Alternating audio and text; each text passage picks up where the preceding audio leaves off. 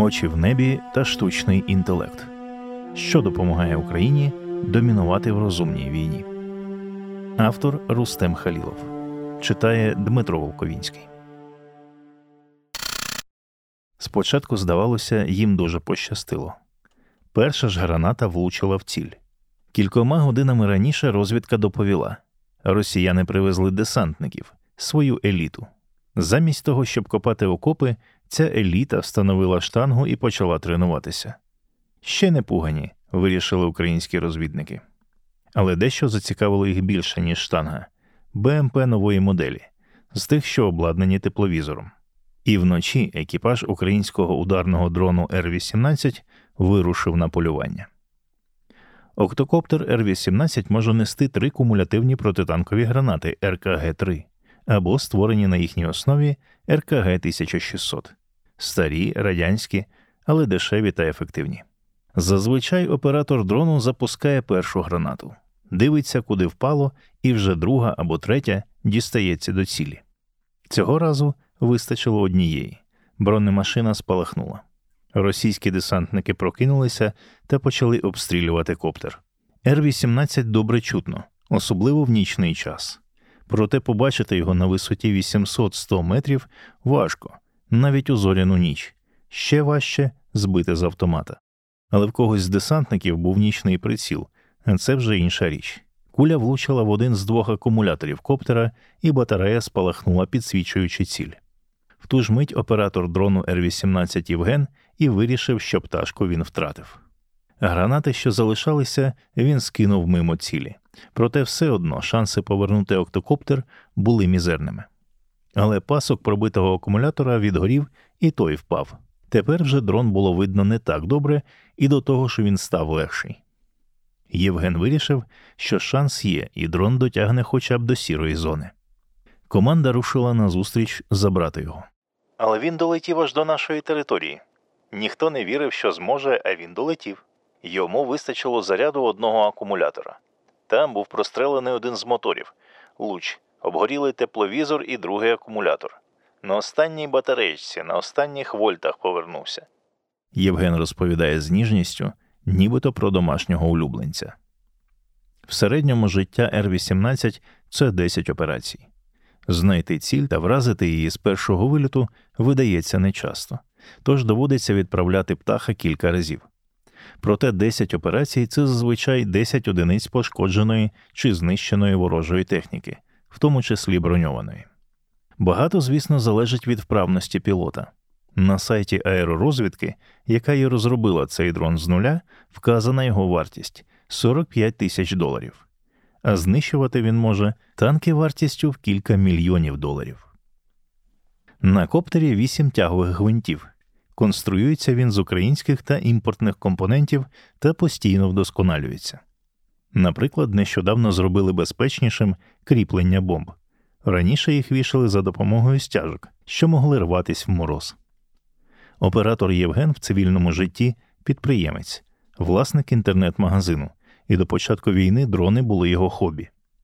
Перший він сконструював сам, на ньому тоді навіть камери не було. Коли він тестував дрони ще в 2015 році, кожен виліт був на адреналіні. Тепер він згадує, як вперше зрозумів, що дрон може бути не тільки розвідувальником, але й зброєю. Ти вилетів, там щось відкрутилось, відпаялось, проводочок відпав, а це 10 кілометрів в один бік. Зв'язок пропав, і ти біжиш до машини, щоб відшукати його десь на обухівській трасі. Дуже багато було таких випадків. Потім на якийсь час я від цього відійшов.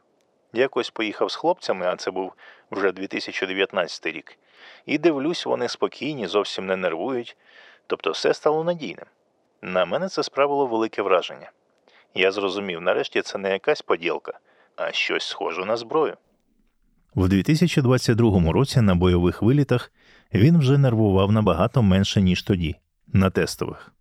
Ударні безпілотники власного виробництва це один з елементів ведення розумної війни, і в ній Україна не тільки випереджає Росію, а в чомусь навіть є прикладом для країн НАТО.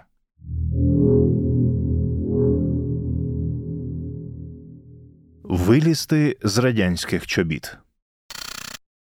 Розумна війна це не тільки про дрони. Мілітарітек просто вибухнув, і ми зараз спостерігаємо цей бум. Імітує руками вибух Олексій Гончарук. Те, як було рік тому, і зараз це небо і земля. Кількість команд, які виробляють залізо, мають власну нейронку різної якості, різні прототипи, разюче зросла. Були одиниці, зараз їх десятки, майже сотні, будуть тисячі. З'явилася ціла низка речей, яка ніколи в світі не випускалася серійно. Коптери-бомбери це новий вид зброї, який ніхто ніколи системно не застосовував. Дехто запам'ятав українського експрем'єра на самокаті. Зараз на плечі гончарука шеврон аеророзвідки. Після повномасштабного вторгнення Росії він пішов до військомату по автомат. Перші два тижні пройшли в постійному пошуку хорошої вогневої позиції на випадок вуличних боїв. Потім він досить швидко опинився в середовищі волонтерів аеророзвідки. Зараз Гончарук голова наглядової ради ГО Аеророзвідка, яка сприяє створенню та впровадженню мережі центричних та роботизованих спроможностей для сил безпеки та оборони України. До мережі центричності ще повернемось. Сам Гончарук знає не менше сотні команд, він їх називає гаражами, які щось виробляють чи розробляють для українського війська. Хтось впевнений, що бійцям потрібні керовані боєприпаси, і працює в цьому напрямку. Хтось шукає українську відповідь на шахедів і думає, як зробити максимально дешеві коптери камікадзе. Хтось каже, нам потрібна серйозна зброя, яка може в Кремль влупити. Українці застосовують для боротьби з агресором все, що можуть. Ті ж дрони раніше не розглядали в якості носіїв протитанкових гранат, а українські бійці почали використовувати коптери в такий спосіб. Постійний брак ресурсів став причиною креативного рішення. І цей досвід інакшого застосування звичайних засобів новий для світу. Гончарук називає це все хард-компонентом інтелектуальної війни.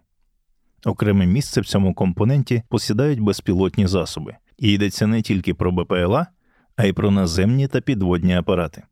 Ми бачили цілу низку операцій, яскравих, цікавих, які до повномасштабної війни навіть важко було уявити. Ми бачили, як в Севастополі влупили російський флот, витративши мільйони доларів, а завдали шкоди на сотні мільйонів. Ми бачили креативні рішення на Керченському мосту. Ми бачили Енгельс. Ці креативні рішення і є ознака того, що українці воюють інноваційно і розумно. Але це hard складова. А що ж із soft складовою?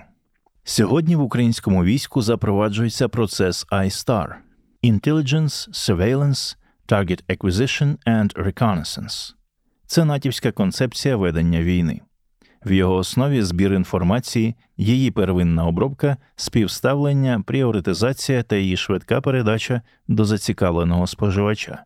Процес передбачає відкриття ситуаційних центрів із використанням системи ситуаційної обізнаності. Зараз в Україні їх вісім. Якщо російсько-українська війна йтиме за принципом маленька радянська армія бореться проти великої радянської армії, то Україні марно сподіватися взяти гору в цьому протистоянні. Платформенна війна, коли війська сходяться на полі бою за принципом стінка на стінку, точно не український шлях до перемоги. Тому українське військо намагається вилізти з радянських чобіт і перетворитися на армію майбутнього, де головна цінність життя людини, головна зброя володіння інформацією, а головний принцип взаємодія. Радянська армія існувала в логіці, що інформацію можна доповідати лише нагору і отримувати лише згори. В умовах, коли події змінюються з високою швидкістю, іноді щогодинно і щохвилинно, поки ця інформація пройде шлях нагору і вниз, вона стає просто нерелевантною справжній ситуації на полі бою. А стрибок з радянських чобіт це мережоцентричні правила ведення війни. Фактично, це про те, щоб бачити поле бою в прямому ефірі. Мережецентрична війна це війна, де інформаційна перевага над супротивником досягається завдяки тому, що військові об'єкти об'єднуються в єдину інформаційну мережу. В ідеалі кожен військовий від солдата до генерала може отримати ту інформацію, яка йому необхідна. Ба більше в основі цих правил лежить можливість військових різної ланки, в тому числі представників різних відомств, взаємодіяти між собою на горизонтальному рівні, а дозволяє досягнути цього перлина софт складової цієї розумної війни, система ситуаційної обізнаності Дельта. Мапа, де відмітили ворога. Система Дельта. Уявіть, вам треба зараз кудись піти, а ви не знаєте, що там відбувається. Тоді ви відкриваєте Google Maps, прокладаєте маршрут або дивитесь, що в тому районі є. Наприклад, вам потрібен заклад харчування. Ви бачите на мапі, які заклади є в тому районі, який відгук на цей заклад залишили. Ви можете скласти собі більше розуміння, і це формує вашу ситуаційну обізнаність. А тепер уявіть собі таку ж військову мапу, на яку різні користувачі можуть наносити інформацію про противника і про те, що їх оточує. Говорить Артем Мартиненко. Він представник Центру інновацій та розвитку оборонних технологій Міністерства оборони України, ідеолог появи Дельти, її головний архітектор. А ще в нього талант пояснювати простими прикладами складне. Дельта це система збору, обробки та розповсюдження інформації про ворожі сили, координації сил оборони, а також забезпечення ситуаційної обізнаності за стандартами НАТО. Розробляють систему в Центрі інновацій та розвитку оборонних технологій Міністерства оборони України. Її почали створювати ще 2015 року у військовій частині А 2427 Саме тут зібрали військових та колишніх волонтерів, які раніше будували аеророзвідку в ЗСУ. В 2019 році вперше стало відомо про використання Дельти в зоні проведення ООС. 4 лютого 2023 року український уряд підтримав впровадження системи Дельта в силах оборони. Дельта зберігається у хмарі, і вразити цю систему кінетично неможливо. Інформація на цю віртуальну мапу заноситься як руками самих користувачів, так і за допомогою автоматизованих джерел інформації. Туди можуть потрапити після обробки дані з безпілотника. Екіпаж переглянув те, що зняв коптер, і сам цю інформацію вписав. А якщо завдяки Старлінку цей безпілотник транслював те, що бачив в прямому ефірі, то і результат потрапить на мапу раніше, ніж коптер повернеться на базу. Свої дані там можуть залишати військові, що отримали їх різними шляхами і з різних джерел. Встановлені заздалегідь радари та сенсори можуть передавати свою інформацію, яка після обробки потрапляє на мапу. Пересічні українці через систему є ворог або чат-бот Stop Russian War можуть повідомити про те, що побачили, і після перевірки обробки ця інформація теж може опинитися в системі. Уявіть, що у вас є варіант надіслати готовий док-файл поштою, а є варіант створити Google документ і зашарити його на чотирьох людей двом дати права на перегляд, одному на редагування і одному на адміністрування, щоб долучати ще когось. Ви редагуєте і одночасно всі можуть бачити, що в документі відбувається. Знов береться пояснювати Мартиненко. Тут так само, тільки з мапою. Таким чином, завдяки Дельті військові, які потребують тієї чи іншої інформації для прийняття рішень на різних рівнях, можуть отримати її в найбільш повному обсязі одні намічати поточні цілі для удару, другі перевіряти безпечні шляхи, треті будувати стратегію. Можна навести і такий приклад з використання. Новий підрозділ заходить в район угрупування військ. Він встановлює контакт із ситуаційним центром і отримує інформацію в залежності від свого місцезнаходження. Стара альтернатива цьому. Підрозділ, що вийшов на ротацію, забрав інформацію на паперовій мапі із собою, і новому все треба пропрацьовувати наново. Працювати з системою можна на будь-якому пристрої мобільному, ноутбуці чи планшеті. Розробники Дельти намагалися поєднати в своєму продукті стандарти НАТО з найсучаснішими досягненнями it індустрії, і вийшло, що виявилися навіть попереду західних партнерів, які не використовували архітектуру, що передбачала розміщення інформаційних систем у хмарі. Хоча індустрія користується хмарними рішеннями вже давно. Система спроможна агрегувати дані від технічних сенсорів. І от технічний сенсор повідомляє, за такою то координатою знаходиться ворожий об'єкт. За рахунок того, що доступ до системи мають всі залучені до операції, прийняття рішення відбувається швидше. Артилерист каже: Я вільний, дістаю. Начальник артилерії дає дозвіл на розход боєприпаса, а коригувальник каже: Я якраз в цій зоні можу підлетіти підкоригувати вогонь малює картину співзасновник аеророзвідки підполковник Ярослав Гончар. Щоб до системи не зміг зайти сторонній користувач, створили процес їх верифікації. Це також підсилює рівень довіри між ними.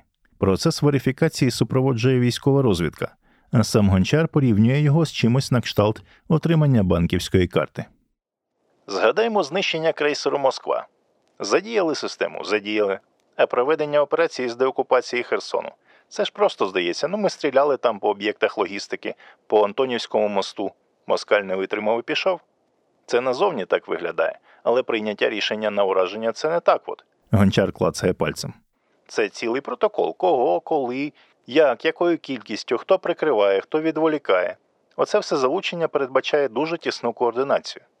При використанні цієї системи така координація стала можливою. Кількість ворожих об'єктів, що вже занесені в систему, обчислюється десятками тисяч. А от кількість користувачів Дельти не розголошується з причин безпеки. Один з цих користувачів, штаб-сержант з позивним Грек, моніторить Дельту кожного дня, вивчаючи, що знаходиться в смузі дій його бригади. Один з багатьох випадків ми знайшли комплекс радіоелектронної боротьби РЕБ на околиці міста. Побачили на шарі Дельти. Та довіряй, але перевіряй. Ми провели до розвідку. Був посланий туди безпілотний апарат лелека. Він подивився, побачив це, підтвердив його координати, і після цього було нанесено враження ураганом. Був реб і немає реба, розповідає він. Згадує грек і не зовсім стандартний випадок. Якось він побачив на Дельті позначку про казарму. Інформацію про неї дав один з полонених росіян. Зв'язалися з військовими, що проводили допит. За словами полоненого, в ній знаходилось близько 50 вагнерівців. У підсумку по казармі нанесли удар. Ми знаємо про цілі дуже і дуже багато. Не вистачає засобів ураження, каже грек. Система Дельта знаходиться в постійному процесі еволюції. За останній рік було понад 40 релізів нових функцій. Це стало результатом звернень користувачів, які розуміли, чого їм не вистачає для більш ефективної роботи. Розробники також постійно вдосконалюють кіберзахист Дельти. Ворожі атаки на систему і користувачів постійне явище, кажуть в Центрі інновацій та розвитку оборонних технологій.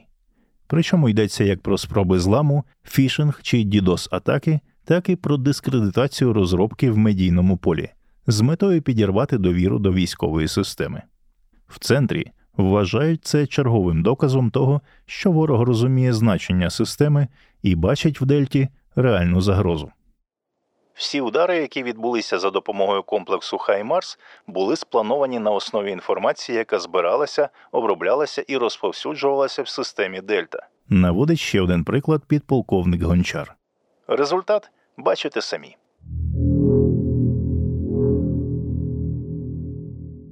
Аплодисменти Україні. Важливо не тільки все бачити, але й розпізнавати, що саме ти побачив. Військовий на ім'я Максим розробляє платформу штучного інтелекту для одного з оборонних відомств України, але з міркувань безпеки своєї співпраці не афішує.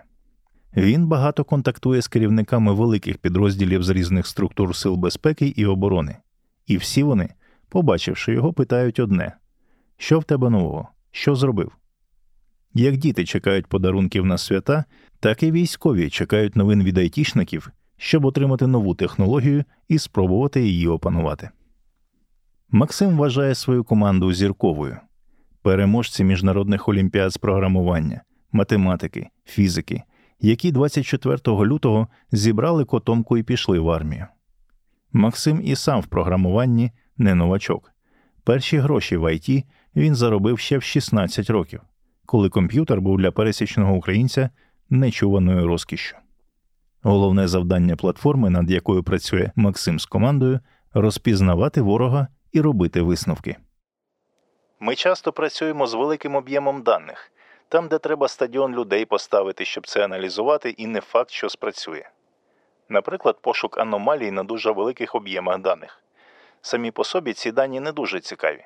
Але якщо їх дуже багато, завдяки штучному інтелекту можна робити певні висновки по переміщенню військ, по їх міграції, по інтенсивності, розповідає він.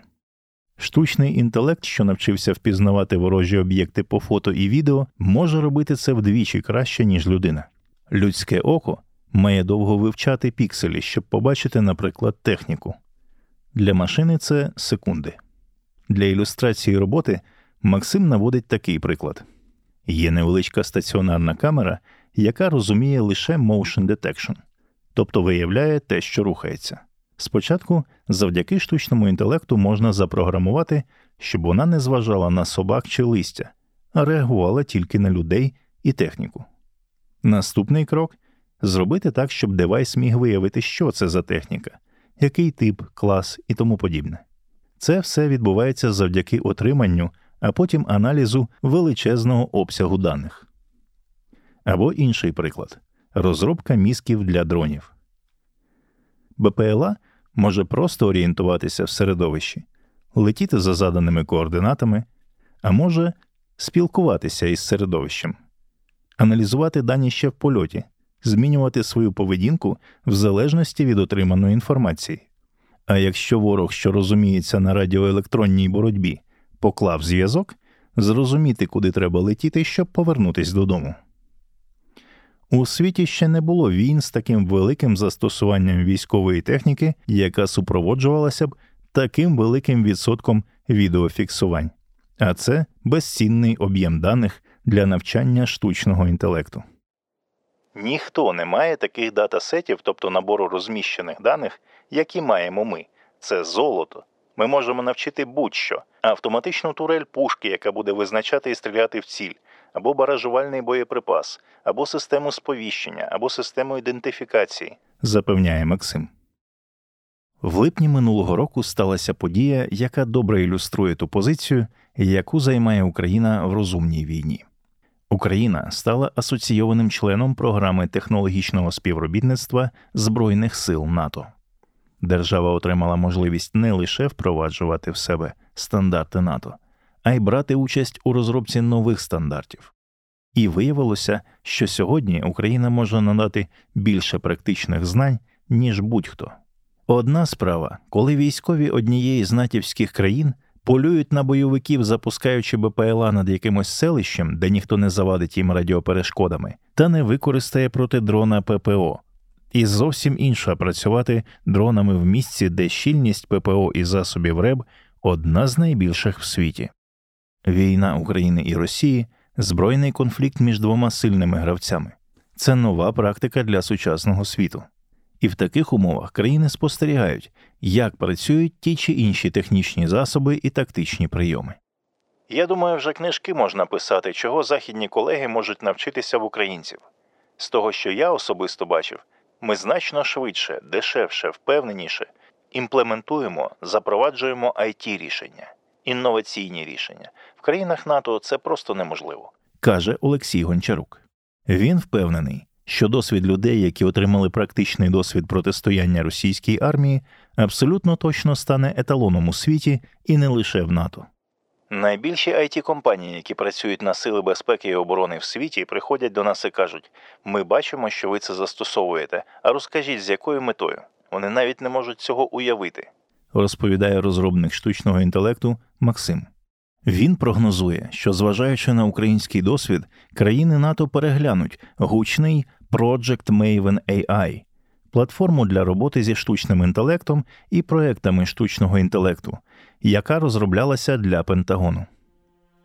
А Артем Мартиненко з центру інновацій згадує, як брав участь у конференції НАТО Sprint – найбільшій технологічній конференції країн НАТО. У жовтні Україна представила там систему Дельта. Ми розповіли про наші практики, каже він, і нам аплодували стоячи.